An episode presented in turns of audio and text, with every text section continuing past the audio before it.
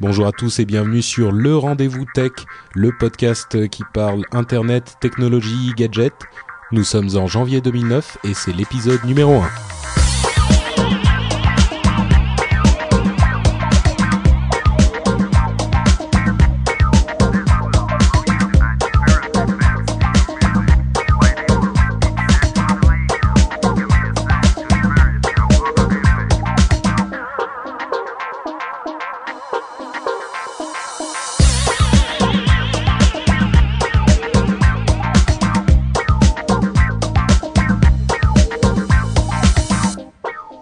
Donc bonjour et bienvenue à tous sur ce premier épisode de euh, LRDV, euh, le rendez-vous tech. Euh, comme vous l'aurez compris, le rendez-vous c'est une adresse de site qui n'est pas disponible ni en .fr, ni en .com, ni en rien. Donc j'ai choisi LRDV pour cette émission. L'important c'est pas le nom, mais bien le contenu. Alors comme c'est le premier épisode, je vais quand même vous expliquer de quoi il s'agit. Mais avant de faire ça, je vais vous présenter mes merveilleux co-animateurs qui sont Yann et Jeff vous allez bien les gars? Ça va, ça va, ça va. Très bien.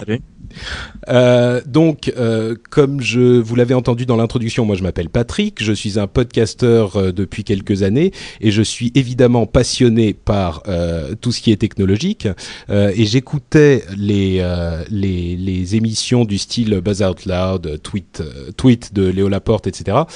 Et je me disais que c'était quand même quelque chose qui nous manquait dans notre beau pays, euh, dans notre belle France. Et puis comme ça n'existait pas, euh, je me suis dit que j'allais le faire moi-même. Tant qu'à faire, il n'y a pas de raison. Euh, donc on va parler ici de tout ce qui est technologie, Internet, gadgets.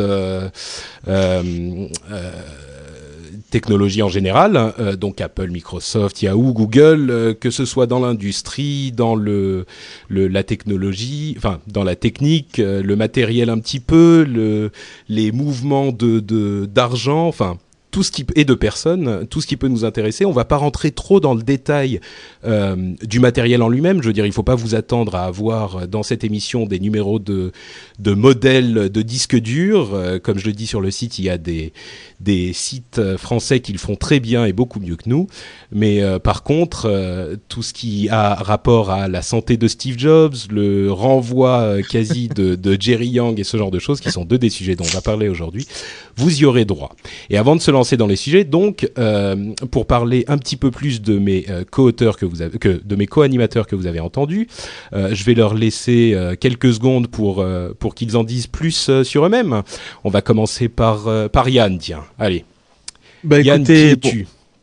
Bah écoute, euh, effectivement, je m'appelle Yann, donc je suis podcasteur également comme euh, Patrick. Ça fait un petit peu plus, enfin, moins longtemps que j'ai commencé cette aventure, mais euh, voilà quoi. Je, je, je, fais un podcast qui est dédié à World of Warcraft que vous connaissez peut-être, qui s'appelle bondenoobs.com. Et sinon, je suis donc développeur spécialisé sur les technologies Microsoft. Donc, je travaille beaucoup avec le C Sharp, les nouvelles interfaces utilisateurs. Je suis un ce qu'on appelle un pro Microsoft, même si j'ai un Mac et que j'aime beaucoup ce que fait Apple, mais euh, l'essentiel de mes activités professionnelles sont basées autour de la plateforme de Microsoft et des logiciels de Donc, Microsoft. euh, voilà. Windows, Windows au bureau et euh, OS X à la maison, quoi. Voilà, on va dire ça comme ça. Euh, donc tu seras notre notre voix un petit peu sur le terrain puisque tu connais le monde du développement euh, du développement euh, En général, en oui. général ouais. Ben, je vais essayer Et- de, de donner mes points de vue là-dessus. Ouais. Et, et, et Jeff, euh, toi tu seras un petit peu notre notre euh, avion qui euh, vole dans les hautes sphères euh, puisque tu es plutôt euh, dans la finance euh, si si j'ai bien compris ce que tu fais. Tu l'as bien compris. En fait, j'avais j'avais bien commencé comme euh, et bonjour à tous. euh, je suis Jeff. euh, J'habite à Palo Alto. Et euh, comme Yann, en fait, j'ai commencé euh, en tant que développeur dans une start-up euh, qui faisait des logiciels financiers.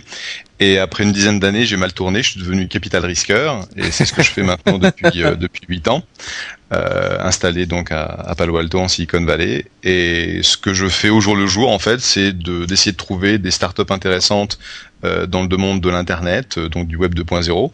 Et j'ai fait à ce jour euh, 55 investissements, soit en tant que business angel, soit au travers de mon fonds. Et ce que j'essaie de faire, donc, c'est d'aider ces entrepreneurs, une fois que j'ai investi, à se développer, et à monter des succès.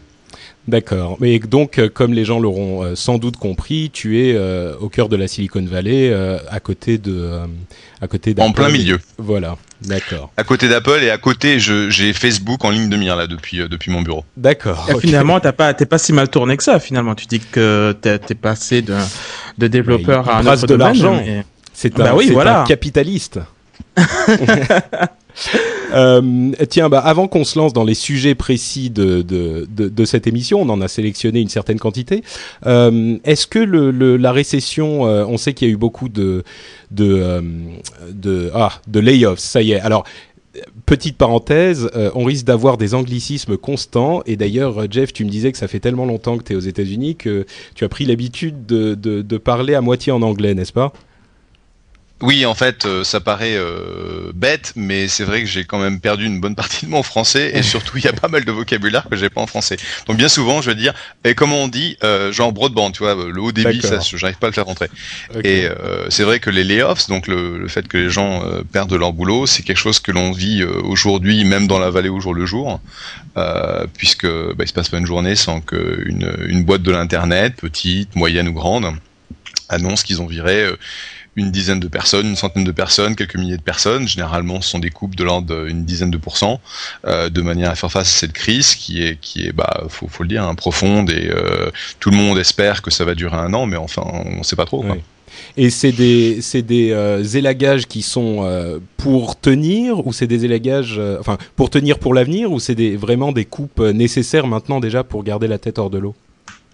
Je pense que c'est un mélange des deux. C'est-à-dire que dans le contexte, il y a huit ans, on a connu une, une première bulle et l'éclatement d'une première bulle Internet.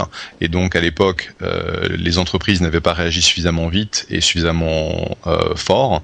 Et donc là, je pense qu'il y a beaucoup de gens qui se sont dit, bon, c'est tout à fait le, le, scénario et on va prendre les choses en main et on va essayer de couper une fois de façon un peu plus drastique. Et donc c'est là que tu vois euh, bah, une dizaine de pourcents, une quinzaine de pourcents des, euh, hmm. des forces vives d'une entreprise qui sont euh, qui sont mises à la porte. Donc c'est c'est c'est ouais c'est de la c'est préemptif, c'est-à-dire que si jamais ça tourne vraiment au vinaigre, ce qui est un, ce qui est toujours possible, c'est pas évident que ce soit les seuls les seuls bah, élagages que l'on voit quoi. D'accord.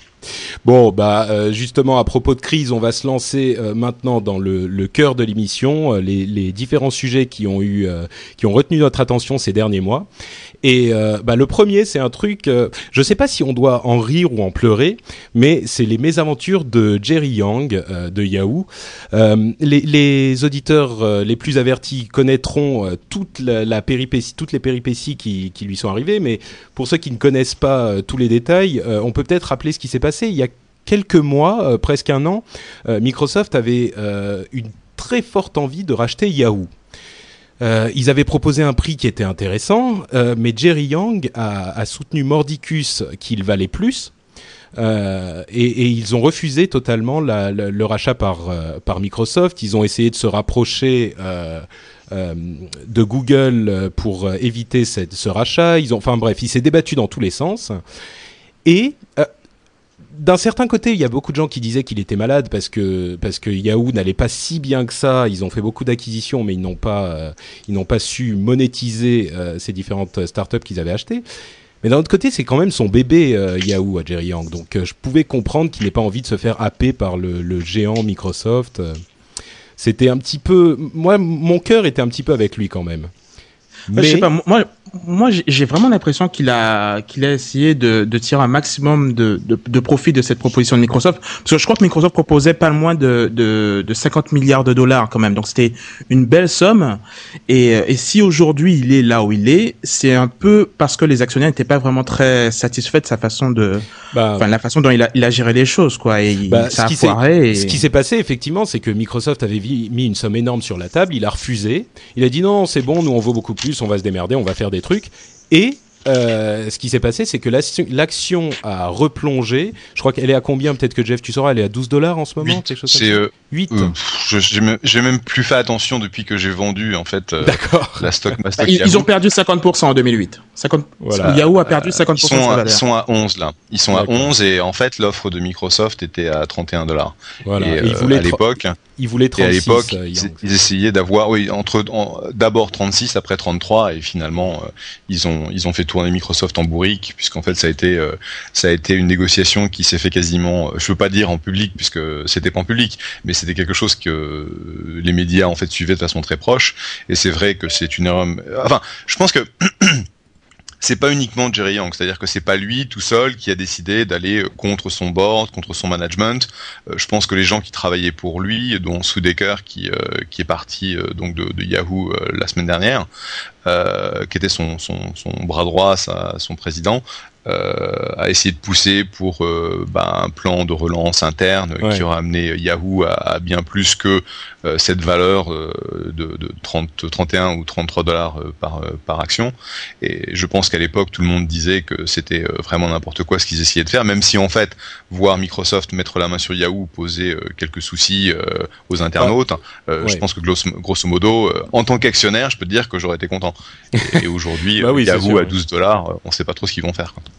c'est clair. Et donc, euh, bah, comme euh, on ne sait pas trop ce qu'ils vont faire, les, les membres du, du directoire euh, ne savent pas tellement ce qu'ils vont faire non plus. mais par contre, ils savent ce qu'ils ne vont pas faire, c'est garder Jerry Yang à la tête de la société. Donc, il, il va quitter la, la direction d'Yahoo. Il est mis à l'écart. Il reste au board, je, je, crois.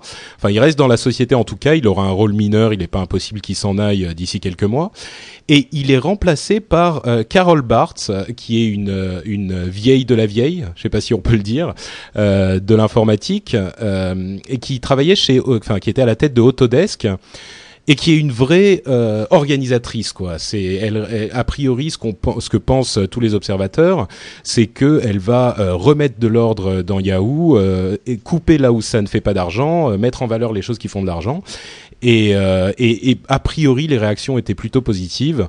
Euh, elle va sans doute remettre les choses en ordre parce que c'est vrai qu'Yahoo est un petit peu part un petit peu dans tous les sens euh, en ce moment. Euh, quelque chose à ajouter sur cette euh, brave Carole qui va qui va remplacer Jerry? Bah, Je pense que globalement, vas-y. Non, non, enfin, moi, moi j'ai lu rapidement sur Internet le, le, le, parcours de Carole qui est très impressionnant. Euh, effectivement, bon, moi, je, je pense que c'est une bonne chose pour pour Yahoo. De toute façon, je pense pas qu'ils peuvent descendre plus bas qu'ils le sont déjà. Elle a été, euh, elle a été acclamée un peu partout en disant que c'était vraiment quelque chose de, de, bénéfique pour Yahoo. Euh, personnellement, je ne pense pas en tant qu'utilisateur de de moteur de recherche. Je, je, dois avouer que dans les cinq dernières années, j'ai jamais utilisé Yahoo comme moteur de recherche. Je n'ai jamais utilisé euh, une fonctionnalité, si ce n'est Yahoo Pipes. Je sais pas si vous connaissez, qui est, ouais, qui est un petit qui est vraiment qui est vraiment sympathique, qui permet de faire un agrégat de de, de, bah, flux RSS. Ouais, Yahoo Pipes, je crois que c'est l'un des trucs vraiment innovants que Yahoo a sorti de ses labos, euh, alors que Google sort des trucs tous les mois, quoi. Ouais, tout à fait, euh, tout à fait. Et j'espère qu'on va avoir de plus en plus de, de solutions comme ça, puisque je pense pas qu'ils arrivent, s'ils continuent à persister dans dans, en mettant tout leur argent sur un moteur de recherche, ça va être difficile pour que les gens puissent basculer de Yahoo, de, de Google à Yahoo. Je pense qu'il faut justement euh, euh, essayer d'enrichir bah. les fonctionnalités telles que Yahoo Pipes et d'autres euh, produits comme ça qui peuvent le investir. Plus ironique, le plus ironique, c'est qu'ils ont racheté plein de startups prometteuses dont ils n'ont rien fait du tout. ouais, c'est vrai. C'était, enfin bon. Ça malheureusement c'est vrai. Euh, et une, une, une des, des, startups dans laquelle j'avais investi, euh, MyBlogLog, est une des boîtes qui a été achetée par Yahoo et une des, une des boîtes dont ils ont rien fait malheureusement, euh, alors que c'était une boîte qui était vraiment très intéressante et que bah on aurait vraiment pu en faire quelque chose si on l'avait pas si on l'avait pas vendu. Euh, mais c'est vrai que c'est c'est un peu dommage et et là où juste pour reprendre ce que disait Yann, bah Boss, Yahoo Boss, Yahoo Pipe, c'est des choses qui sont intéressantes. malheureusement ça, ça avait été développé dans le cadre d'une activité de de R&D, enfin espèce de, groupe à part hein, qui s'appelait Brickhouse et, et, malheureusement, ce groupe a été arrêté puisque en fait, euh, les gens qui le menaient ont petit à petit euh, disparu de, de, Yahoo. Et c'est ça en fait un des gros problèmes que Yahoo a aujourd'hui, c'est que une grande partie de leur talent, de leur talent, c'est euh, bah, à, migrer sous d'autres sous d'autres cieux, que ce soit chez Google ou à d'autres endroits dans l'industrie. Et un des problèmes que Bart a, qui est une, une comme tu le disais, une, une manager très talentueuse, bah, c'est qu'il faut qu'elle reconstruise en gros une équipe de management, une énergie et, et, dans un monde en fait qui n'est pas vraiment tien. C'est-à-dire que c'est pas euh, c'est pas une nana qui a grandi avec Internet, c'est pas une nana qui a une expérience du monde des médias ou de, de la pub. Par contre, euh, c'est quelqu'un qui sait qui sait s'entourer en fait de, de, gens de talent. Et mm. je pense que son il semblerait qu'elle soit extrêmement comment dire Tu vas nous sortir un mot anglais là. Non, non, je vais pas dire un mot anglais. C'est en fait, euh, euh, ce matin, il disait, euh, il disait sur un, sur une, dans un article, she's cutting uh, through the bullshit like a knife. Donc, assez voir au travers des, des, des, trucs corporate typiques Yahoo. Et en fait, elle est, elle est connue pour avoir un langage assez cru et pour avoir des manières de management assez, assez directes. Et je pense que l'environnement Yahoo aujourd'hui, c'est clairement un endroit où il n'y a pas eu suffisamment de décisions euh, prise ou de, de, de, leadership à l'intérieur de la boîte et je pense que ça peut être un électrochoc qui est positif. Euh, pour, reprendre ce que disait Yann, par contre, je pense que je suis d'accord. Euh, la bataille du, euh, du search, la bataille de, du moteur de recherche, c'est fini. C'est Google qui a gagné, ou du moins c'est Google qui a gagné ce, ce, ce tour-là. Et il faut que Yahoo réussisse à trouver, au travers de leurs différentes, euh, bah, des différents domaines qui, dans lesquels ils sont présents, quel est celui sur lequel ils vont se baser. Je crois qu'ils ont quand même, c'est pas eux qui ont 20% quand même encore de de, de, la recherche, euh, du marché de la recherche sur Internet. C'est pas négligeable non plus, quoi. Ah, enfin, c'est 80% qui n'ont pas. C'est sûr. bah, c'est ouais, il y a 60, plus de 60% chez euh, chez, euh, Google. et le reste chez Microsoft. Mais sur les 500 millions d'internautes que, que Yahoo voit chaque mois, il faut qu'ils arrivent à trouver quelque chose qui, qui les amène là et qui les fait rester là. et c'est ça en gros ah, leur, leur, problème. Bon, euh, moi, en tout cas, j'ai une pensée pour Jerry Yang parce que euh, c'est quand même quelqu'un qui a, qui a amené euh, cette société là, là où elle est aujourd'hui et qui a, qui a eu des heures d'une gloire absolument insensée il y a quelques années. Et aujourd'hui, il se fait mettre à l'écart de sa propre boîte. C'est un petit peu un petit peu décevant. Il n'est pas, il est pas vraiment à l'écart, il est toujours impliqué, il travaille toujours là-bas au jour Combien de temps ça va durer? Il est... On sait pas. Bah, si tu veux, il serait peut-être temps aussi que. Oui, non, c'est sûr. Il a, il a, il a fondé la boîte, enfin il a, il a, il a commencé la, il a lancé la boîte en 93. Euh, mm. Le fonds dont je faisais partie euh, était en fait une ah, des, un des deux fonds qui a, qui a mis de l'argent dans Yahoo dans son Series B en 80, 95. Et, euh, et, Jerry Yang était là et ils sont passés au travers d'un certain nombre de CEO. Euh, Bon, je veux dire, le mec, faut pas pleurer pour lui. Hein. Il, vaut toujours plusieurs milliards de dollars. et, euh, et je pense qu'à un moment, il serait peut-être bon comme, comme bah, Pierre Omidyar ou Bill Gates qui prennent, qui prennent un autre chemin, quoi. Euh, à propos de personnes qui prennent un autre chemin, on va parler de Steve Jobs et avant ça, on va parler du Macworld de ce début d'année, euh, dont beaucoup de gens ont dit qu'il était très décevant parce qu'il est bon, il était euh, le keynote euh, était présenté par euh, Phil Schiller d'Apple évidemment. Euh, et c'est sans doute l'avant-dernier Macworld parce que Apple euh, se retire de cette euh, de ce salon à partir de l'année prochaine. C'est un salon un petit peu légendaire, mais visiblement ils n'ont plus trop d'intérêt financier à y aller. Mais beaucoup de gens attendaient des annonces incroyables et finalement il y en a. Les gens étaient déçus alors que moi, j'ai pensé qu'il y avait une annonce qui était assez révolutionnaire, c'était la fin des DRM euh, sur la musique vendue par euh, Apple sur son iTunes Store, qui, qui a la, évidemment euh, une hégémonie totale sur la vente de musique en ligne. Et ce que ça veut dire concrètement, puisque d'autres magasins comme euh, Amazon, euh, au hasard, vendent de la musique en MP3 sans DRM, ça veut dire que les, les maisons de disques ont abandonné finalement l'idée d'avoir des DRM qui restreignent l'accès et l'utilisation de la musique. Et, moi, j'ai trouvé ça énorme, et visiblement, euh, le, le, les journalistes technologiques n'ont pas trouvé ça spécialement impressionnant. Donc, euh, moi, ça m'avait marqué. Euh... Moi, je, je, dois avouer que c'est pas ce qui m'a ce qui m'a le plus marqué dans dans cette keynote. Moi, c'est surtout le ce qui m'a le plus marqué, c'est c'est le MacBook Pro euh, 17 pouces qu'ils ont annoncé. Je dois avouer que c'est c'est ce qui a retenu le plus mon attention. Je sais pas si euh, ce qui a retenu le plus l'attention de, de, Jeff, quoi. Mais moi, c'est c'est ce que j'attendais le, ah, le plus. C'est juste un MacBook de plus. Euh, c'est pas spécialement. Il est bien. Hein, mais... ah, ah, c'est un MacBook qui a 8 heures d'autonomie, qui a une batterie, euh, bon, certes pas amovible, mais 8 bah heures d'autonomie, t'imagines, euh, dans un avion, 8 heures de vol, 8 heures de DivX, je trouve ça bien, moi. Enfin, je, sais pas, et puis il a, il a un beau look, il est sympa. Ah bah ça, l'ancien modèle... Euh, il manquerait plus que les produits Apple n'aient pas un beau look.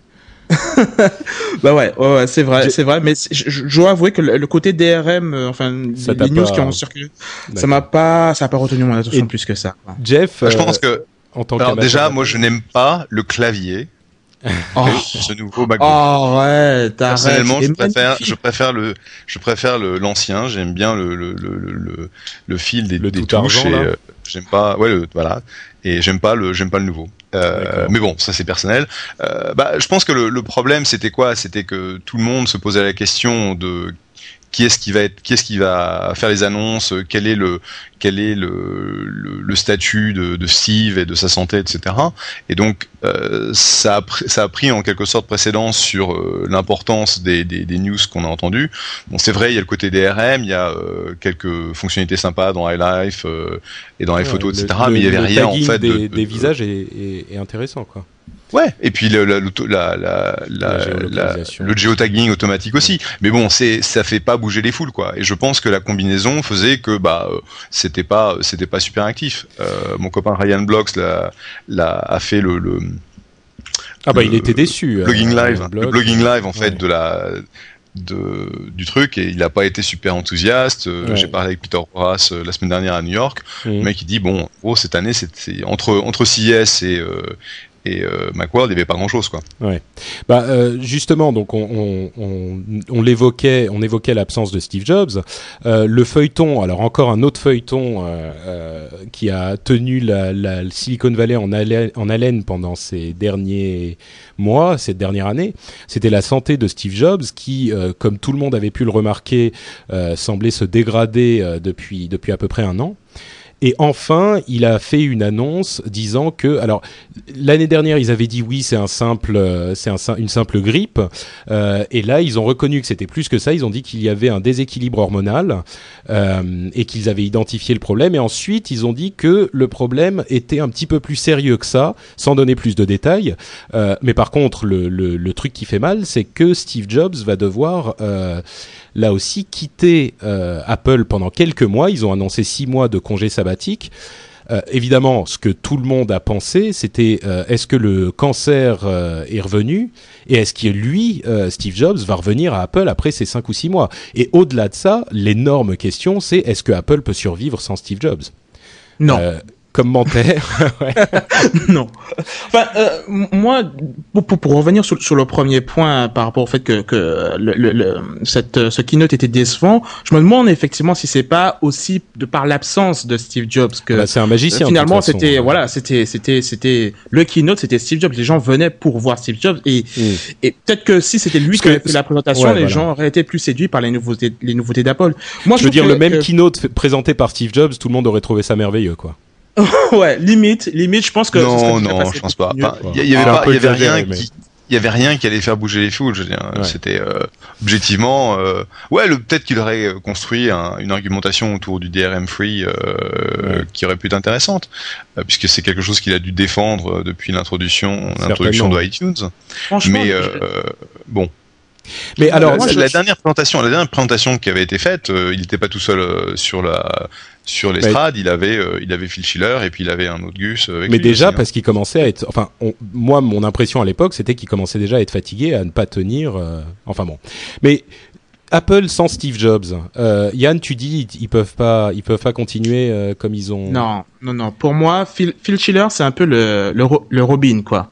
C'est c'est Batman et Robin. Et pour lui, il, il reste que Robin. Et euh, moi, je trouve qu'il a pas du tout le même charisme. Et le problème, c'est que Apple, enfin, ça c'est un, un, point de vue purement personnel, mais euh, pour moi, Apple n'existe qu'à travers euh, Jobs, alors que Microsoft n'existe pas à travers Gates. Et c'est pour ça que je pense que quand, quand Bill Gates est parti, ça n'a pas le même impact, je pense, au niveau de Microsoft, alors que euh, Apple, c'est aussi une boîte hardware, et quand on pense au hardware, on pense à l'iPhone, on pense à, à l'iPod, on pense au Mac, etc. C'est toujours euh, on a toujours l'impression que c'est Jobs qui se trouve derrière ces idées novatrices. Et forcément, quand on enlève Jobs, on se dit bon ben euh, Phil Schiller, est-ce qu'il aura euh, ces mêmes idées? Est-ce qu'il poussera des projets novateurs comme ça? le truc... Et honnêtement, je, je je le vois pas. le, truc, c'est que beaucoup de gens ont, ont, dit qu'il qu'il avait préparé donc son départ beaucoup plus que la dernière fois quand enfin en tout cas, quand il a eu son cancer, son cancer en 2004, je crois, ils ont eu très très peur. Et là, ils préparent les choses et il y a des gens comme euh, Schiller, comme Jonathan, Jonathan Ive, qui est un, le, designer en chef, qui, est, qui a, qui, a, un air de malade mental, mais qui est ce, ce génie euh, un peu fou, euh, qui moi m'a beaucoup beaucoup plu. Euh, enfin, est-ce qu'il a pas réussi à mettre en place une équipe pour pour lui succéder, quoi?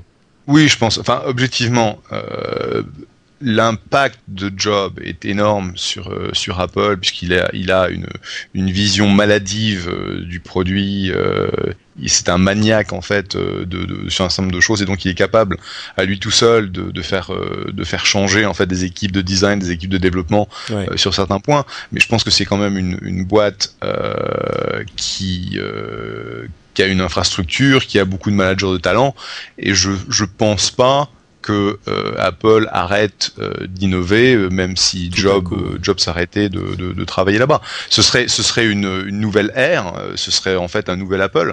Mais je pense que aujourd'hui, Apple, c'est pas, c'est pas Jobs qui va, qui va avoir toutes les idées, c'est pas Jobs qui va faire tous les designs, c'est pas Jobs qui va, qui va tout faire. Il va simplement avoir une, un contrôle de faire sur le processus. Et c'est vrai que on, on, le manquerait. Mais de là à ce que Apple n'existe plus, là, je suis pas d'accord. Je pense que ce sera un nouvel Apple. Bon, ben, on aura la réponse d'ici un ou deux ans. Enfin, de toute façon, il y a certainement des projets qui sont déjà en cours, donc on ne sentira pas véritablement les, les conséquences du départ de, de Jobs, s'il ne revient pas. Il est possible qu'il revienne, mais euh, les conséquences du départ de Jobs avant au moins deux ans, trois ans, quelque chose comme ça. Ouais. Ouais. Euh, à propos d'Apple et de l'iPhone, euh, ici en France, on a eu euh, une décision de justice en fin d'année dernière qui euh, autorisait les autres opérateurs qui n'avaient pas le contrat d'exclusivité avec Apple à vendre l'iPhone. donc Bouygues et SFR devraient être autorisés à vendre l'iPhone, mais on n'a toujours rien vu. Alors on ne sait pas pourquoi exactement. Est-ce qu'ils ont des difficultés à s'approvisionner, à trouver un accord avec Apple ou à... On ne sait pas très bien, mais cette décision est unique au monde en tout cas. Euh, et, et, et, on ne le voit nulle part ailleurs. Donc je ne sais pas si vous en avez entendu parler euh, aux États-Unis, Jeff. Et ce que vous en pensez? Euh, Très très peu en fait. Je, je l'ai, j'en ai entendu parler par par mes copains d'Orange qui sont ah, pas contents du tout. parce qu'en fait, je, je, les ai croisés et ils m'en ont parlé parce que c'était clairement leur préoccupation. mais c'est vrai que bah, aujourd'hui, l'accord qui existe aujourd'hui avec AT&T euh, puisque c'est le c'est euh, le seul euh, le seul opérateur, opérateur qui a l'iPhone euh, bah, c'est un contrat, euh, ça fait l'objet d'un gros montant d'argent et d'un accord euh, entre mm. Apple et AT&T, et j'ai du mal à voir comment euh, bah, la justice peut défaire ça, puisque c'était un accord, un accord, bah, c'était un contrat quoi. Ouais, Donc ouais, je sais pas ce que, que, ça veut dire. Est-ce que ça veut dire que Orange va récupérer un peu des sommes monstrueuses qui seront payées à Apple, et, etc. ou est-ce que en gros ils se retrouvent le nez dans la farine en ayant payé très cher et avec des concurrents avec le même avec le même téléphone quoi. Écoute, si tu as les détails, tu pourras nous nous, en faire part et on le révélera au monde. Euh, toujours dans les, dans les téléphones portables, il y a eu euh, la grosse nouvelle du CES, donc du euh, Consumer Electronics Show de Las Vegas, toujours en début d'année, à peu près au moment du Macworld. C'était le retour d'un revenant, vraiment. Palm, qui a présenté son Palm Prix, PRE, euh, qui est son nouveau téléphone, avec surtout son nouvel euh, OS qui s'appelle WebOS, qui est censé être absolument incroyable. Euh, L'ensemble de la presse informatique s'est euh, pâmé devant ce, ce, nouvel appareil, surtout devant le, le software. Hein, le hardware est moyen, mais bon. Et moi, j'avoue que j'ai vu un petit peu les vidéos du, du, du, du, téléphone en train de tourner. Et je comprends pas très bien pourquoi c'est aussi ils, ils, ont été tellement séduits. Alors peut-être qu'il faut l'avoir en main pour comprendre, mais euh, est-ce que vous vous en avez euh, vous en vous en savez un peu plus? Vous savez pourquoi ah, c'est aussi incroyable? Ah Alors oui, vas-y, euh... éduque-nous. Bah, bah, déjà, euh, en, au niveau de, de, la taille, il est légèrement plus petit que, que l'iPhone, mais l'écran n'en demeure pas moins euh, très beau. Et en, en, en termes de de, de taille d'affichage. On n'est pas loin de l'iPhone. Et surtout, déjà, moi, ce qui m'a séduit, c'est le fait qu'il y ait du vrai multitâche. C'est pas comme l'iPhone où quand on quitte une application, il garde juste une capture d'écran de l'application et il nous donne l'illusion, en fin de compte, que nos applications tournent en même temps. ce n'est qu'une illusion. Sur, sur le Palm Pre, on peut vraiment avoir plusieurs applications qui tournent en même temps et basculer d'une application comme ça euh, en, avec un glissement de doigts. D'ailleurs, je sais pas comment ils vont se débrouiller avec les, les problèmes de, de licence et de brevet, etc. Parce que c'est vraiment pompé dessus. Mais d'un niveau, de niveau ergonomique, euh, je trouve que c'est aussi bien, voire mieux que l'iPhone. Et surtout, ils ont du copier-coller, Patrick. Oh. copier-coller. Écoute, moi, je comprends pas cette, cette complainte permanente des gens qui veulent le copier-coller sur l'iPhone. Moi, le, le, mien fonctionne très bien sans copier-coller et euh, ça me dérange pas. Enfin bon, mais euh, est-ce que c'est simplement le multitâche qui fait que le Palm Pre, enfin le WebOS est, est merveilleux? Euh, parce que le multitâche, il y avait, je veux dire, euh, le, le, Windows Mobile fait du multitâche depuis très longtemps et on sait ce que ah ça donne. Ouais, mais non, mais le, le Windows Mobile ne, ne mérite même pas qu'on le mentionne. Mais ce que je veux dire, c'est que je trouve qu'ils ont vraiment fait beaucoup d'efforts sur le côté euh, pratique. C'est-à-dire qu'ils ont vraiment rendu l'interface intelligente. C'est-à-dire que il y avait une vidéo où, le gars disait, voilà, je suis en train de discuter avec quelqu'un. Donc, euh, la personne est enregistrée dans, dans mes contacts avec son adresse email, son adresse euh, Google Talk, son adresse MSN, etc. Donc, il commence une, conversation avec lui via MSN. Et puis, brutalement, cette personne se déconnecte et continue de lui envoyer un message et automatiquement le message qu'il lui envoie est automatiquement transféré vers sa boîte email. C'est-à-dire qu'il n'est pas obligé de se d'utiliser un autre moyen de communication par rapport mm. au nouveau moyen de, de, le nouvel état de la personne avec qui il essaie de communiquer. Donc l'interface est très intelligente et s'adapte automatiquement par rapport aux deux interlocuteurs. il y a plein d'exemples comme ça où ils rendent vraiment l'interface très intelligente et, et, simplifient beaucoup les choses. Et donc la, la technologie se fond derrière l'interface en fait. Absolument. Voilà. Je, je, n'aurais pas pu dire mieux les choses, Patrick. Merci. le, le problème, il faut pas oublier que Palm a quand même euh, créé et inventé la catégorie du PDA il y a, il y a tellement d'années avec euh, le, le, premier Palm euh, mm. et le Palm OS. je pense que la nouvelle incarnation avec le prêt est quelque chose d'intéressant. C'est bien pour le marché qui est qui est plus de choix que l'iPhone et euh, Android, et etc. Euh, je pense que le gros problème, c'est euh, aujourd'hui sur sur la, sur l'iPhone, on va trouver une dizaine de milliers une dizaine de milliers d'applications. Il y a iTunes, qui est un système de distribution qui a fait ses preuves, et en gros, Palm part de zéro. Et donc aujourd'hui, on, on, va vendre un téléphone pour passer des coups de fil, c'est vrai, mais aussi pour tout l'environnement, les applications, l'écosystème qui existe autour. Et euh, mm. ça, euh, partir de zéro, même si on s'appelle Palm, euh, c'est pas évident, quoi. C'est sûr. Bah, en tout cas, ils jouent leur va-tout là parce qu'ils étaient au fond du trou et ils espèrent remonter avec le Palm Prix. Bah, la première étape est réussie. les gens sont séduits. Maintenant, il faut voir s'ils peuvent transformer l'essai, quoi. Euh, à propos de système d'exploitation, on en revient à Microsoft et à Windows 7, euh, qui est le prochain système d'exploitation de Microsoft qui arrivera après euh, Windows Vista. Euh, bon, Windows Vista souffre d'un léger déficit d'image, on va dire. Les gens n'en sont pas très contents. Euh, moi, pour pour être parfaitement honnête, je l'utilise depuis sa sortie et j'en suis tout à fait satisfait. Et mais je pense que je suis l'un des seuls qui, qui, qui soit content de Windows Vista. Non, non, moi aussi, je suis, je suis vraiment très satisfait de, de Vista. Je comprends pas pourquoi. Enfin, c'est vrai qu'il est beaucoup plus lourd que qu'XP. si vous étiez avec XP sur une machine limite et que vous basculiez sur Vista, forcément ça ça passe pas quoi. Mais je dois dire que je suis assez satisfait de Vista. Bah, en tout cas, ça, je pense euh, que c'est le problème, c'est qu'en fait, si t'as un gros PC, ça marche bien, euh, c'est convivial, il euh, n'y a pas vraiment de problème. Simplement, si t'as un petit PC, bah ça, ah, ça rame. Forcément, forcément, bah justement, Windows 7 est, est beaucoup plus léger que Windows Vista, d'une part, et, d'autre part, ce qui est assez surprenant, c'est qu'il est prêt. Euh, c'est-à-dire qu'il est, contrairement à ce qui se passait avec les systèmes d'exploitation précédents de Microsoft, euh, ils ont donné une bêta euh, plus ou moins publique en ce début d'année. Et euh, là encore, tout le monde s'accorde à dire qu'il pourrait être quasiment mis en vente demain et qu'il tourne parfaitement bien et qu'il est ah. finalisé, quoi. T'as pas eu l'occasion de l'essayer, toi, Yann? Tu l'as installé quelque part bah, Non, j'ai pas eu l'occasion de l'essayer parce que j'essaie de me faire une partition pour voir vraiment l'installer et pas me le mettre sur une machine virtuelle. Mais par contre, j'ai lu beaucoup d'articles à son sujet. Je dois dire qu'il y a une chose qui me qui me séduit beaucoup avec Vista, c'est le fait que euh, ils ont orienté le, le système d'exploitation autour du concept de GP GPU. Je sais pas si vous savez un petit peu ce que c'est. Euh, globalement, c'est un c'est une technologie qui tourne autour de DirectX qui permet euh, de d'utiliser la carte graphique, enfin le, le, GPU, le processeur de votre carte graphique, qui est extrêmement puissant, qui n'est utilisé finalement que quand vous lancez un jeu vidéo. Eh bien, d'utiliser euh, ce GPU ne même pour vos applications bureautiques, même pour votre mm. antivirus, même pour vos, euh, votre Office ou n'importe quoi. Il faut que l'application, bien évidemment, soit développée euh, pour tirer profit de ces, de ces Excuse-moi, Yann, t'as dit, as dit Windows Vista, tu voulais dire Windows 7 ou c'est déjà dans Vista Désolé. Non, non, non, non, non. Je, je voulais dire Windows 7, je suis désolé. Mais, mais effectivement, c'est, euh, c'est une des, des, des, grosses nouveautés qu'il y a dans Windows 7. C'est quelque chose qui va arriver également sur Snow Leopard sous forme de OpenCL. Je crois que c'est comme ça que, ça s'appelle. Mais c'est vraiment un truc qui va permettre de même sur une machine très modeste, ben, par rapport au fait que les applications vont tirer profit de la carte graphique et du processeur qui se trouve dessus, ben, les applications vont être beaucoup plus véloces, beaucoup plus euh, euh responsive et, et donc du coup c'est vraiment quelque chose que je suis de très très près. Toi en tant que et développeur, aussi... ça t'intéresse. Bah ouais, ouais, en tant que développeur, ça me permettra de faire des applications beaucoup plus rapides et j'espère aussi, c'est la dernière chose, c'est que j'espère que sur Windows 7, ils vont rendre cette UAC beaucoup moins euh, intrusive. oui, bah ça, qui pop, pop toutes les deux secondes pour dire est-ce que vous voulez vraiment euh, supprimer ce fichier, etc.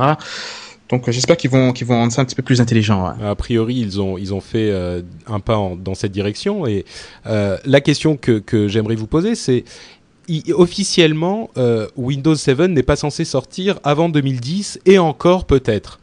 Mais Là encore, je, dis souvent depuis le début de cette émission, euh, euh, les journalistes du monde entier s'accordent à dire que, mais c'est vrai, tout le monde est d'accord pour dire que Windows 7 est prêt. Alors pourquoi est-ce qu'ils continuent à dire on n'est même pas sûr pour 2010 C'est pour pas donner trop d'espoir pour le cas où ils vont décevoir ou on comprend pas bien ce qu'ils font là Hein, je pense qu'ils attendent que le système soit vraiment prêt. Qu'ils, là, ils, ont, ils viennent tout juste de lancer la bêta. Je pense qu'ils vont essayer d'avoir un maximum de feedback, euh, fixer le maximum de choses. Et puis j'ai cru comprendre aussi qu'ils n'intégraient pas à la bêta des choses qui n'étaient pas encore complètement prêtes. Mhm. Donc, euh, je pense qu'il va y avoir encore quelques cycles où ils vont rajouter deux trois petites features. Mais euh, je pense qu'ils veulent être sûrs de leur coup. Vista a fait beaucoup souffrir Microsoft d'un point de vue image et ils veulent marquer un grand coup avec euh, avec Windows 7. De toute façon, Snow Leopard ne sort pas avant un bout de temps, je pense. Donc euh, voilà quoi. Je pense qu'ils veulent euh, qu'ils veulent bien préparer le terrain et être sûrs de leur coup. Je suis d'accord. Je pense que la version de Windows 7 actuelle est, euh, est, assez impressionnante en termes de stabilité. Je l'ai pas fait tourner sur ma machine, mais je l'ai vu chez, chez Microsoft. Et ça a l'air vraiment sympa, ça a l'air rapide, ça a l'air beaucoup moins gourmand. Le problème, c'est que quand on fait des choses à l'échelle Microsoft, c'est des centaines de millions d'utilisateurs, c'est euh, des dizaines de milliers de drivers, de configurations machines à tester, et c'est pas quelque chose qu'ils peuvent faire à la légère, puisque bon, ils sont quand même plantés avec Vista et ils peuvent pas se permettre de refaire la même erreur. et donc, euh, même si c'est prêt aujourd'hui potentiellement, il va leur falloir encore des mois et des mois et des mois pour tout valider, tout tester, tout configurer et s'assurer que ce sera, ce sera une, une release qui sera simple. Donc toi, tu tu penses pas que tu fais pas partie des gens qui pensent qu'ils vont le sortir euh, cet été parce que bon le release candidate et il y en aura qu'un arrive je crois en mars ou en avril. Euh, après ils vont faire quoi? Ils vont s'asseoir dessus pendant un an? Euh, Non non non mais je pense qu'il y, y, a une autre chose aussi qu'il faut souligner c'est que quand quand une compagnie comme Microsoft sort un système d'exploitation, ils envoient à tous les éditeurs une documentation comme quoi voilà il y a un nouveau système d'exploitation qui va sortir. Il y a voilà le nombre de choses qui ont changé d'un point de vue euh, au niveau du noyau, etc. Donc vous devez mettre à jour vos applications pour qu'elles puissent tourner de façon, enfin à 100% sur le nouveau système d'exploitation. et, les, éditeurs sont c'est Vista reskiné. Euh, il n'y a pas énormément de choses qui changent au niveau du noyau aussi. Ben écoute, euh, je ne saurais te dire, mais ce que je sais par contre, c'est que les éditeurs sont très très lents et beaucoup attendent le dernier moment pour pouvoir mettre à jour leurs applications. Et ce qui arrive très souvent, c'est que Windows 7 sort, quelqu'un installe son application, l'application ne veut pas s'installer, c'est Windows 7 qui, qui en prend plein la figure. Voilà, votre Windows 7 n'est pas compatible avec mon application, alors que c'est l'inverse. Donc je pense que Microsoft veut aussi prendre le temps que les acteurs principaux d'un point de vue euh, au niveau des éditeurs logiciels euh, mettent à jour leurs applications pour que au moins les, les Symantec, les tous les, les, gros logiciels soient à 100% stables sur Windows 7. Il y a aussi ça qui qui entre en ligne de, de mire, je pense. Espérons qu'ils ne ratent pas leur coup euh, cette fois-ci et qu'ils se remontent un petit peu avec Windows 7. En tout cas, là encore, hein, c'est un petit peu comme Palm, euh, la première étape est réussie parce que le, le, les gens sont plutôt enthousiastes. Euh, ceux qui sont pas très enthousiastes, c'est les Russes par contre. Je ne sais pas si vous avez entendu parler de cette histoire, mais le gouvernement russe est en train de développer un système d'exploitation officiel russe pour euh, le, usage gouvernemental, entre autres, euh, parce qu'ils ne veulent pas utiliser Windows simplement parce que c'est un, truc qui n'est pas développé par eux, enfin qui, qui, a des intérêts étrangers pour stocker ou faire tourner des machines un petit peu sensibles. Le, ils, font pas tout depuis le, le, ils construisent pas tout entièrement, ils vont se baser sur une sur un Linux, mais quand même c'est un petit peu surprenant, mais bon pourquoi pas, hein, euh, a priori. Euh, comme il le disait sur euh, Buzz Out Loud il y a quelques, quelques jours, si jamais les Chinois avaient, avaient développé un système d'exploitation qui dominait le monde, est-ce qu'on on serait vraiment confortable et à l'aise avec l'idée qu'ils fassent tourner nos, nos infrastructures militaires, par exemple Je pense pas, je hmm. pense pas. je pense pas. en tout cas, c'est une grosse victoire pour Linux quand même, parce que de là qu'il y a quelques années, il était encore un petit peu euh, un petit peu. Euh, Attention à ce que tu vas dire. Hein. Attention à ce que tu vas dire. Je vais m'arrêter là. Cherche tes mots. Ce que ce que je voulais dire, c'est qu'il était déjà merveilleux, mais peu connu. Il y a quelques années. Aujourd'hui, il, il en arrive au stade où un gouvernement va carrément l'utiliser pour son système d'exploitation.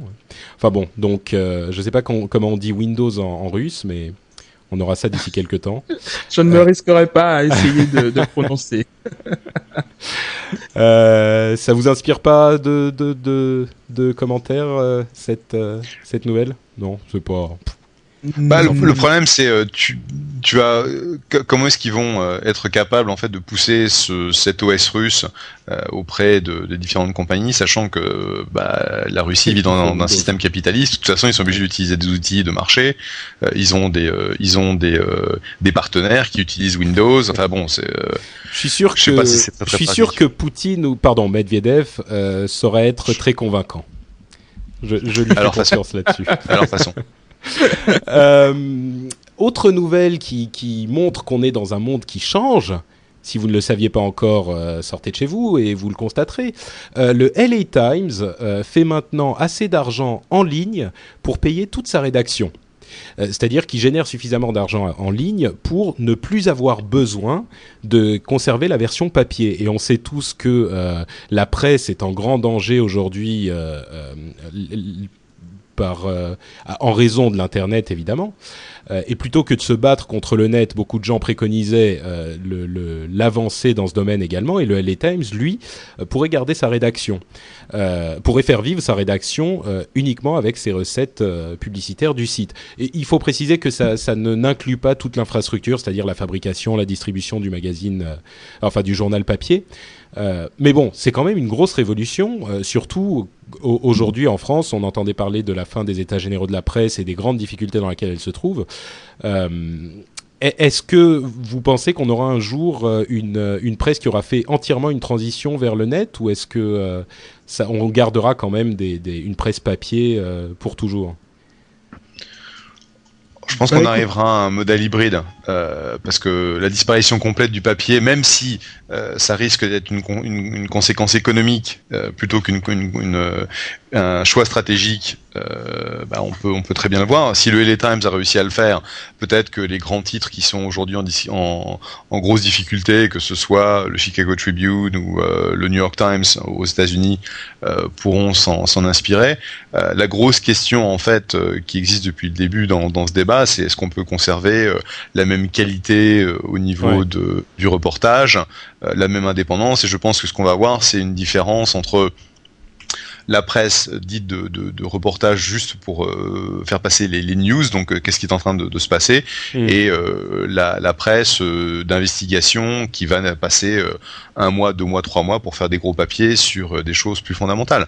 Et à ce moment-là, peut-être qu'on arrivera à avoir des, des, des, des modèles économiques qui s'appliquent à ça. Mais je pense que c'est une bonne nouvelle que les, Times soit un des premiers gros, une des premières grosses publications à réussir à, à mettre en place cette profitabilité juste au niveau online, quoi. Et il y a un autre facteur qui fait que ça, la, transition risque d'être peut-être plus facile qu'on ne le pensait.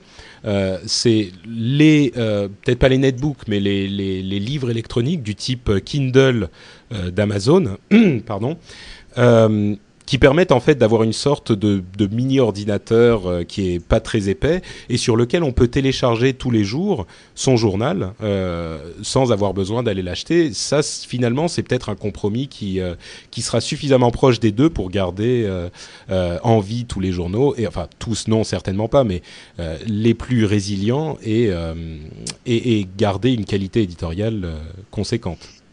Franchement, moi, je, suis un peu réservé sur euh, sur ça. C'est-à-dire que bon, je, pense que c'est effectivement impressionnant qu'ils arrivent à dégager suffisamment de fonds avec la version électronique de leurs journaux, mais euh, quelque part, je me dis que il y a forcément des, ça ne favorise pas l'emploi.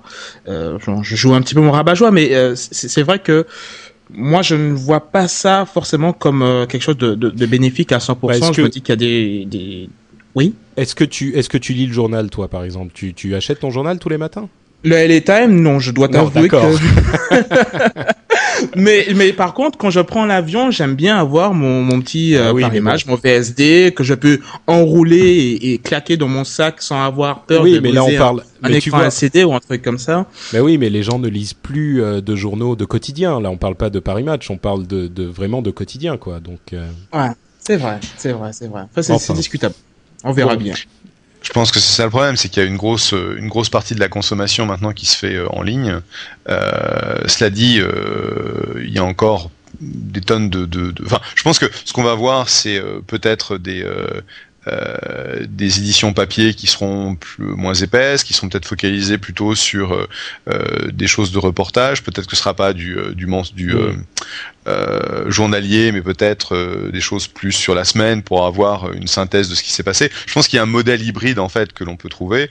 Une chose aussi que que je vois arriver dans certaines dans des, des, choses plutôt verticales, euh, c'est euh, l'intégration de tout ce qui est contribution bah, de, des utilisateurs.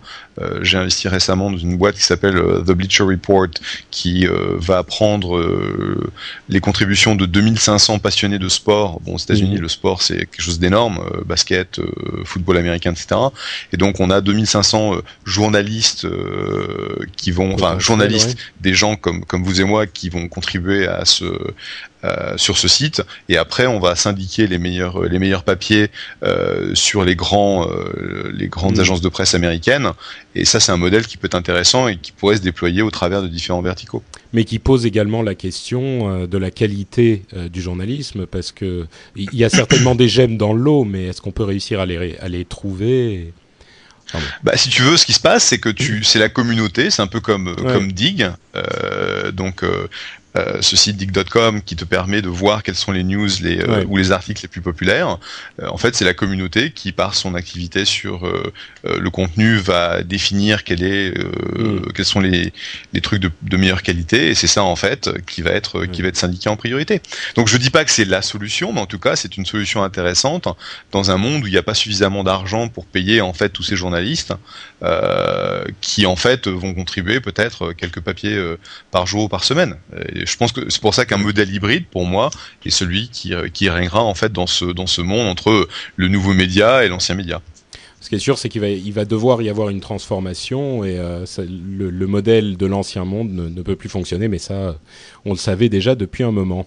Et à propos de modèle d'ancien monde, euh, ma transition m'étonne moi-même par cette qualité. on a eu encore des, des, des, nouvelles de Trent Reznor c'est-à-dire de Nine Inch Nails, euh, qui a pris pour, euh, qui a pris l'habitude de donner ses, ses morceaux de musique euh, gratuitement avant de vendre ses albums, donc de les donner sur Internet. Et ben là, il a fait encore plus fort parce qu'il a, il avait fait filmer tous ses concerts de sa dernière tournée ou quelques concerts de sa dernière tournée par je ne sais plus combien de caméras, mais enfin genre il y avait une dizaine de caméras ou une vingtaine de caméras. Euh, et ils n'ont pas réussi à trouver un accord avec les maisons de disques pour euh, pour euh, sortir un DVD du concert. Alors ce qu'il a fait, c'est qu'il a mis en distribution par torrent, donc par peer-to-peer, les 400 gigas, enfin 400 gigas de vidéos de ses concerts et il a dit à ses fans, bah écoutez, si vous vous êtes des, des monteurs euh, vidéo, vous, vous pouvez télécharger tout ça gratuitement, vous faites un DVD euh, vous-même, vous montez un DVD vous-même et vous pouvez le rendre disponible euh, à tout le monde. Et, donc c'est encore un exemple de la puissance de, la distribution gratuite euh, par Internet, qui ensuite fait euh, motive les gens à, à, à aller payer pour d'autres produits du, du même artiste, par exemple.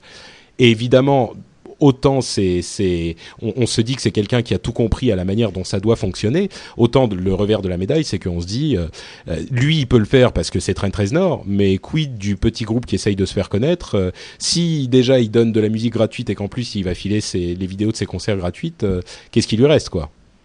Donc euh, bon, il y avait des réactions ambivalentes bah, là-dessus. Ce qui lui reste, ce qui lui reste, c'est la, c'est la performance euh, en, en, live, donc c'est le concert lui-même. Et je pense que ce que ce que l'on verra, euh, c'est que bah, les concerts continuent à bien se vendre parce que les gens en fait de voir toutes ces vidéos, d'entendre cette, cette, musique gratuite, ça leur donne envie de de participer, d'aller voir des concerts. Et en fait, de plus en plus, le modèle économique de la musique, c'est c'est les performances live. Mmh. Donc je pense que ça, comme d'habitude, en fait, il fait des choses bien en avance du reste du monde de la musique, euh, et donc il est connu pour euh, pour bouger, euh, bouge, faire bouger les choses. Euh, mais je pense que c'est franchement quelque chose d'intéressant, et il va très loin en donnant en, en donnant tout, mais euh, je pense que la notion de euh, partager une partie des concerts ou euh, de, de mmh. donner peut-être quelques limitations, mais euh, donner vraiment envie aux gens de, de, venir au concert live, là, qui sont vraiment la seule la seule opportunité pour un groupe de vraiment faire de l'argent, c'est quelque chose d'intéressant. Et il faut dire entre parenthèses, c'est une chose que les gens savent souvent pas, euh, les concerts rapportent beaucoup plus que les disques. Euh, la plupart des artistes font vraiment leur argent sur les tournées et pas sur les ventes de disques. Euh, bah, si on a une vue partisane, on peut dire que les, maisons de disques se sucrent tellement sur la vente de disques que bon, euh, il leur reste plus grand chose. Et une autre petite remarque qu'on pourrait faire, c'est que l'industrie, au moment de l'invention du disque, avait clamé que c'était la fin de la performance, de la performance en direct, de la performance live. Euh, mmh. Et on se disait, mais plus personne ne va aller à un concert si on peut avoir la même chose sur un disque. Donc c'est marrant de voir le retournement de situation aujourd'hui. Euh, on peut avoir la même chose gratuitement sur un disque et donc le seul moyen de faire de l'argent et les seuls trucs qui marchent, c'est c'est devenu les concerts ou en tout cas ça le sera peut-être dans un avenir euh, proche. C'est une ironie intéressante. J'ai l'impression d'être le seul à, à, à, à, le penser, mais je suis d'accord avec moi-même, c'est l'essentiel.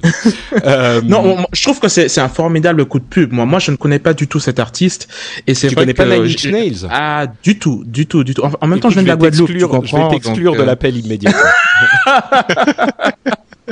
non, mais moi je viens de la Guadeloupe, tu sais, donc à part la compagnie ouais. créole et Francky Vincent, je, je connais pas grand chose. Mais euh, non, moi, euh, blague à part, je ne connais pas du tout l'artiste et je salue vraiment cette initiative puisque je pense que il a tout à gagner avec ce, enfin, que ouais. les, qu'ils doivent prendre exemple sur ça et qu'il va gagner en pub. Moi, ça me donnait envie de, de voir un petit peu les productions qui vont être faites, pas les, les rushs, pas les, les vidéos brutes, mais plutôt euh, ce que, Bien sûr, ouais. les, les, premiers les, les, premiers montages qui seront faits par par la communauté. Je trouve vraiment que c'est c'est vraiment quelque chose de d'intéressant à faire. Quoi. Bah, on verra ça d'ici quelques semaines, j'espère.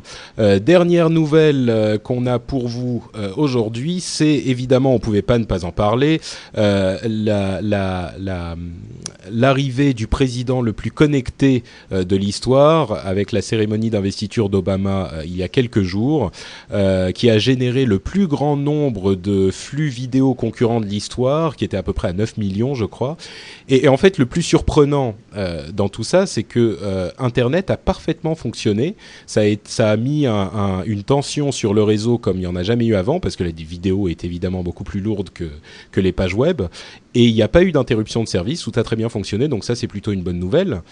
Et toujours à propos d'Obama, donc je disais c'est le président le plus connecté de l'histoire, je pense que vous serez heureux d'apprendre, on l'a appris aujourd'hui, qu'il va pouvoir garder son BlackBerry Ça a été un gros point d'interrogation. Ah, mais ça, ça change tous les jours, tous les jours. À chaque fois que tu, tu écoutes, euh, tu écoutes les news.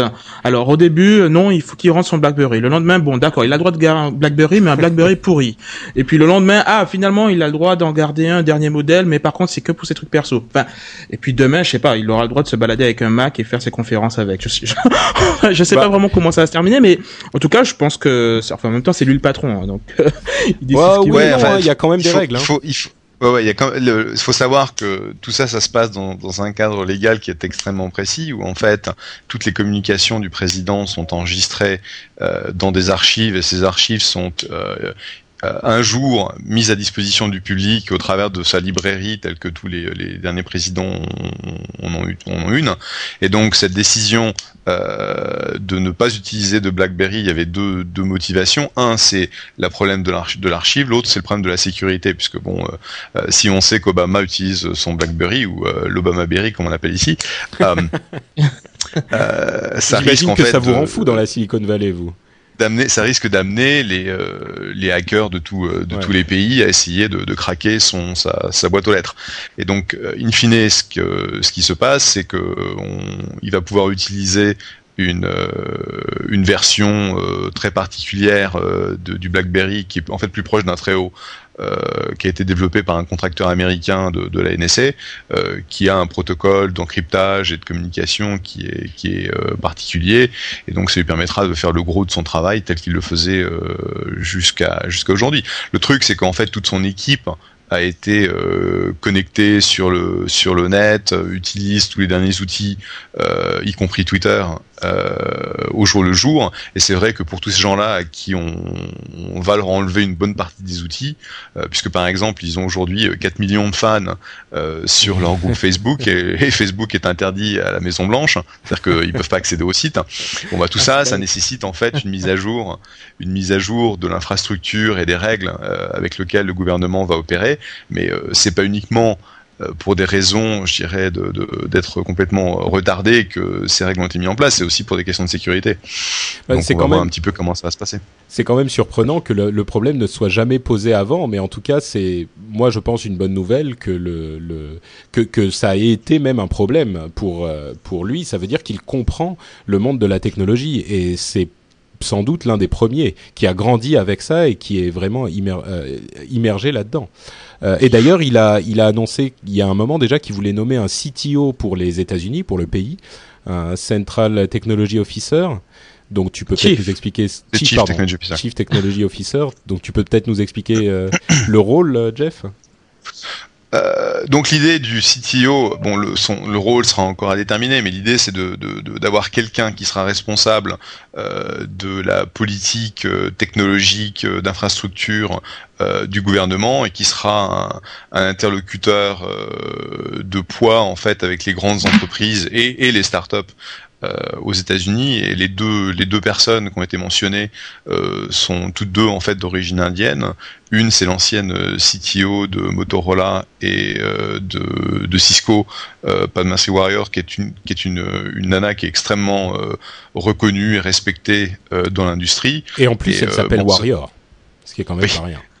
Et c'est et si elle si elle quittait Cisco, ce serait une perte pour eux, mais je pense que ce serait quelqu'un qui qui ferait au mieux ce, ce, rôle de coordination. Je suis pas sûr en fait quel quel poids exact la fonction aurait, mais euh, je pense que c'est, ce sera, un, ce mm. sera un rôle fondamentalement important pour que le, le président puisse euh, soit influencer, soit être influencé par euh, par l'industrie. Et typiquement, quand on sait que les États-Unis sont un peu à la, en retard sur tout ce qui est déploiement du haut débit et des choses comme ça, c'est une bonne nouvelle.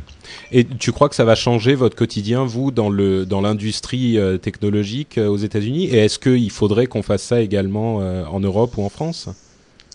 Bah, je pense qu'avoir quelqu'un au plus haut niveau euh, qui comprend fondamentalement euh, la technologie, qui peut en, en être un, un, défenseur, un avocat, mais également euh, être un, un, interlocuteur de, de poids, c'est une c'est une bonne chose. Tu vis dans un monde technologique, tu peux pas vraiment t'en passer.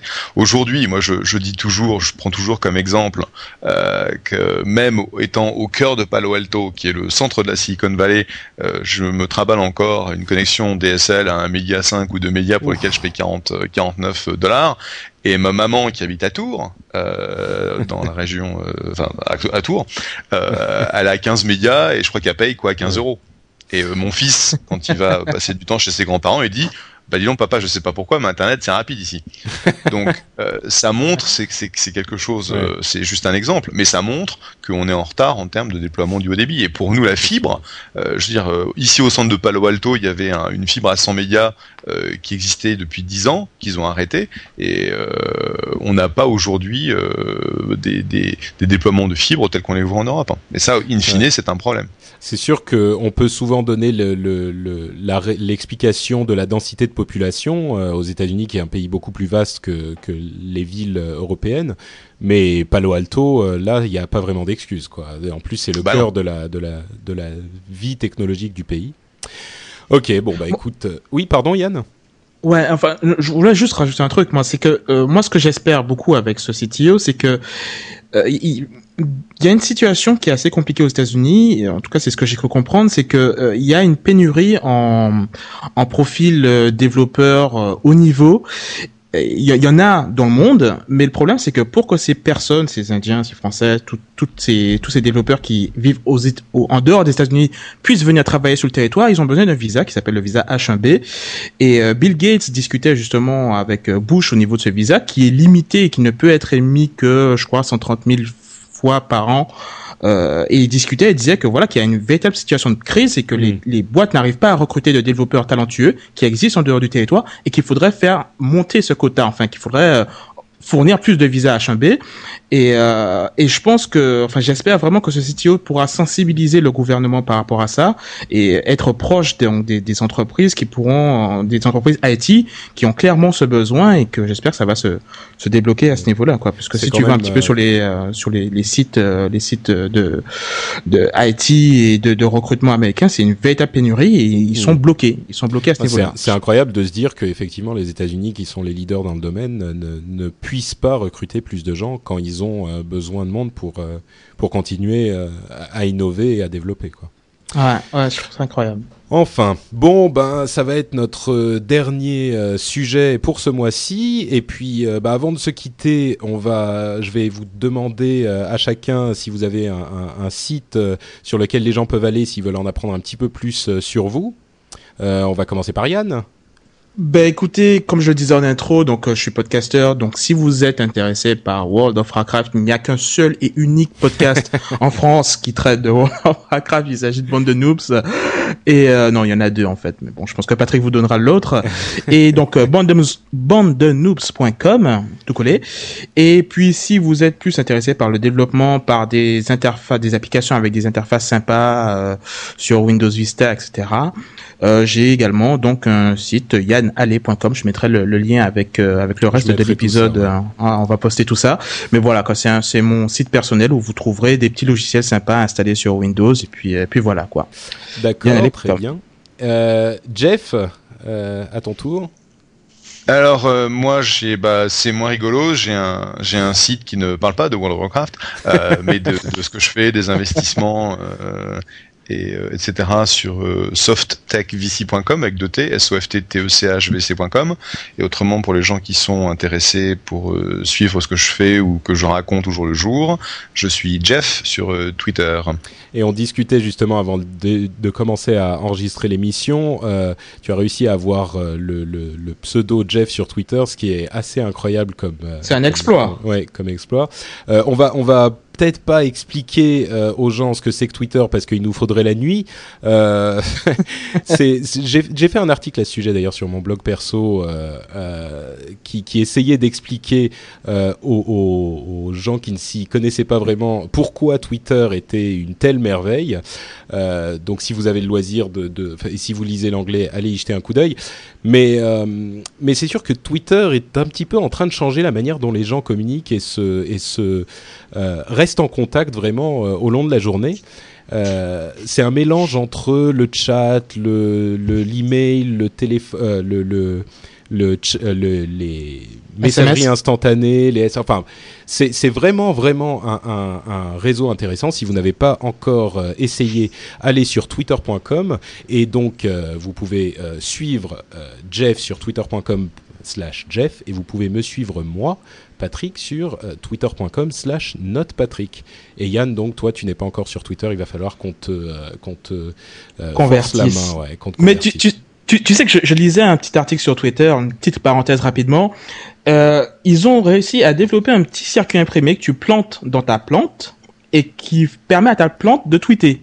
C'est-à-dire que t'as, c'est un petit circuit, tu plantes dedans, et ta plante envoie un plante, un végétal, euh, quoi, un arbre. Oui, euh, voilà, un arbre, et qui dit, voilà, quoi, j'ai soif. Donc, tu suis ta plante, et quand ta plante te dit que j'ai soif, ben, tu vas l'arroser, j'ai trouvé ça Mais tu sais que, tu sais que, au-delà de la plaisanterie, euh, moi, je suis intimement convaincu que le système de, de, de Twitter et, et le génie de Twitter va à terme euh, changer la manière dont on, dont on communique euh, vraiment quoi. Autant que le, le, mail ou le, la messagerie instantanée euh, en leur temps ont modifié la manière dont on, dont on restait en contact. Twitter c'est également une c'est un, un, outil qui vient s'ajouter à tous ces anciens outils. Et, et c'est une importance grande à ce point-là. Moi je suis j'en suis convaincu euh, en fait, la question, c'est, et je pense que ça pourrait être quasiment la, une discussion pour le pour le mois prochain, c'est euh, euh, pourquoi Twitter en tant que service à part plutôt que le message de statut de Facebook qui fait quasiment la même chose. Et je pense ben, que va y avoir des choses intéressantes qui vont se, se, se développer euh, dans le dans le futur pour voir comment est-ce que Twitter en tant qu'entité standalone. Mm. Bon, je suis un grand fan du service, mais euh, quand on regarde en fait la, la, la fiabilité économique euh, de cette boîte qui de toute façon a un gros accès au marché en termes de sa possibilité de, de lever de l'argent, on a entendu hier qu'ils ils étaient encore en train de, re, de relever à 250 millions de dollars de valorisation, euh, mais on verra comment est-ce qu'ils arrivent à, à créer en fait un, un modèle économique qui marche. Ça, c'est le gros point d'interrogation, comme sur beaucoup de startups euh, californiennes. Hein, mais sur Twitter, ils ont un tel succès que la question se pose de, manière encore plus pressée. Juste pour, conclure, la différence avec le, le sujet, euh, de, enfin le statut de Facebook, pour moi, c'est le fait que ça soit complètement asymétrique. C'est-à-dire que beaucoup de gens peuvent te suivre sur Twitter et tu n'es pas obligé de les suivre en retour. Donc euh, ça change énormément le, le, fonctionnement du de ce de ce enfin la mécanique du, du de fonctionnement de, de la communication. Mais effectivement, ça serait une conversation très longue pour euh, et qu'on laissera pour un autre jour puisqu'on est déjà à plus d'une heure euh, d'émission et que certains d'entre vous ont des choses urgentes à faire. Donc euh, on va on arrive à la conclusion de l'émission. Donc je voudrais euh, remercier tous les auditeurs de nous avoir suivis. Euh, je vous rappelle que vous pouvez aller sur le site lrdv.fr euh, ça fait le rendez-vous, quand on le dit très vite, ça fait LRDV, voilà. Euh, LRDV.fr. Faut dire vraiment vite alors. Ouais, il faut s'entraîner, hein, ça prend un moment. Euh, le LRDV.fr, vous avez euh, l'adresse euh, email qui est, euh, si je ne m'abuse, tech at LRDV.fr. Si vous voulez nous envoyer des commentaires, des euh, MP3 pour nous dire qu'on a raconté n'importe quoi pendant l'émission, nous dire que vous que vous avez aimé ou ce qu'on peut améliorer, on est preneur de, de commentaires et de critique constructive. Et puis, euh, on vous donne rendez-vous pour euh, la deuxième, le deuxième épisode le mois prochain. Ah, dernière chose, si le podcast vous a plu, n'hésitez pas à aller euh, mettre un commentaire ou une, une review sur iTunes parce que ça nous aidera à gagner un petit peu en visibilité. Donc iTunes, le rendez-vous tech, vous allez y jeter un coup d'œil et vous nous laissez un petit commentaire, ça nous aidera beaucoup et ça nous fera plaisir en plus d'entendre parler de vous. Merci à tous, merci Yann, merci Jeff, et puis bah, on se, on se parle le mois prochain. Jeff, tu seras là? Ce sera avec grand plaisir. Eh ben, écoute, on vous Pareil dit pour moi. au mois prochain et euh, bon, euh, bon amusement et bonne technologie d'ici là. Ciao à tous. Salut à tous. salut. salut. ciao.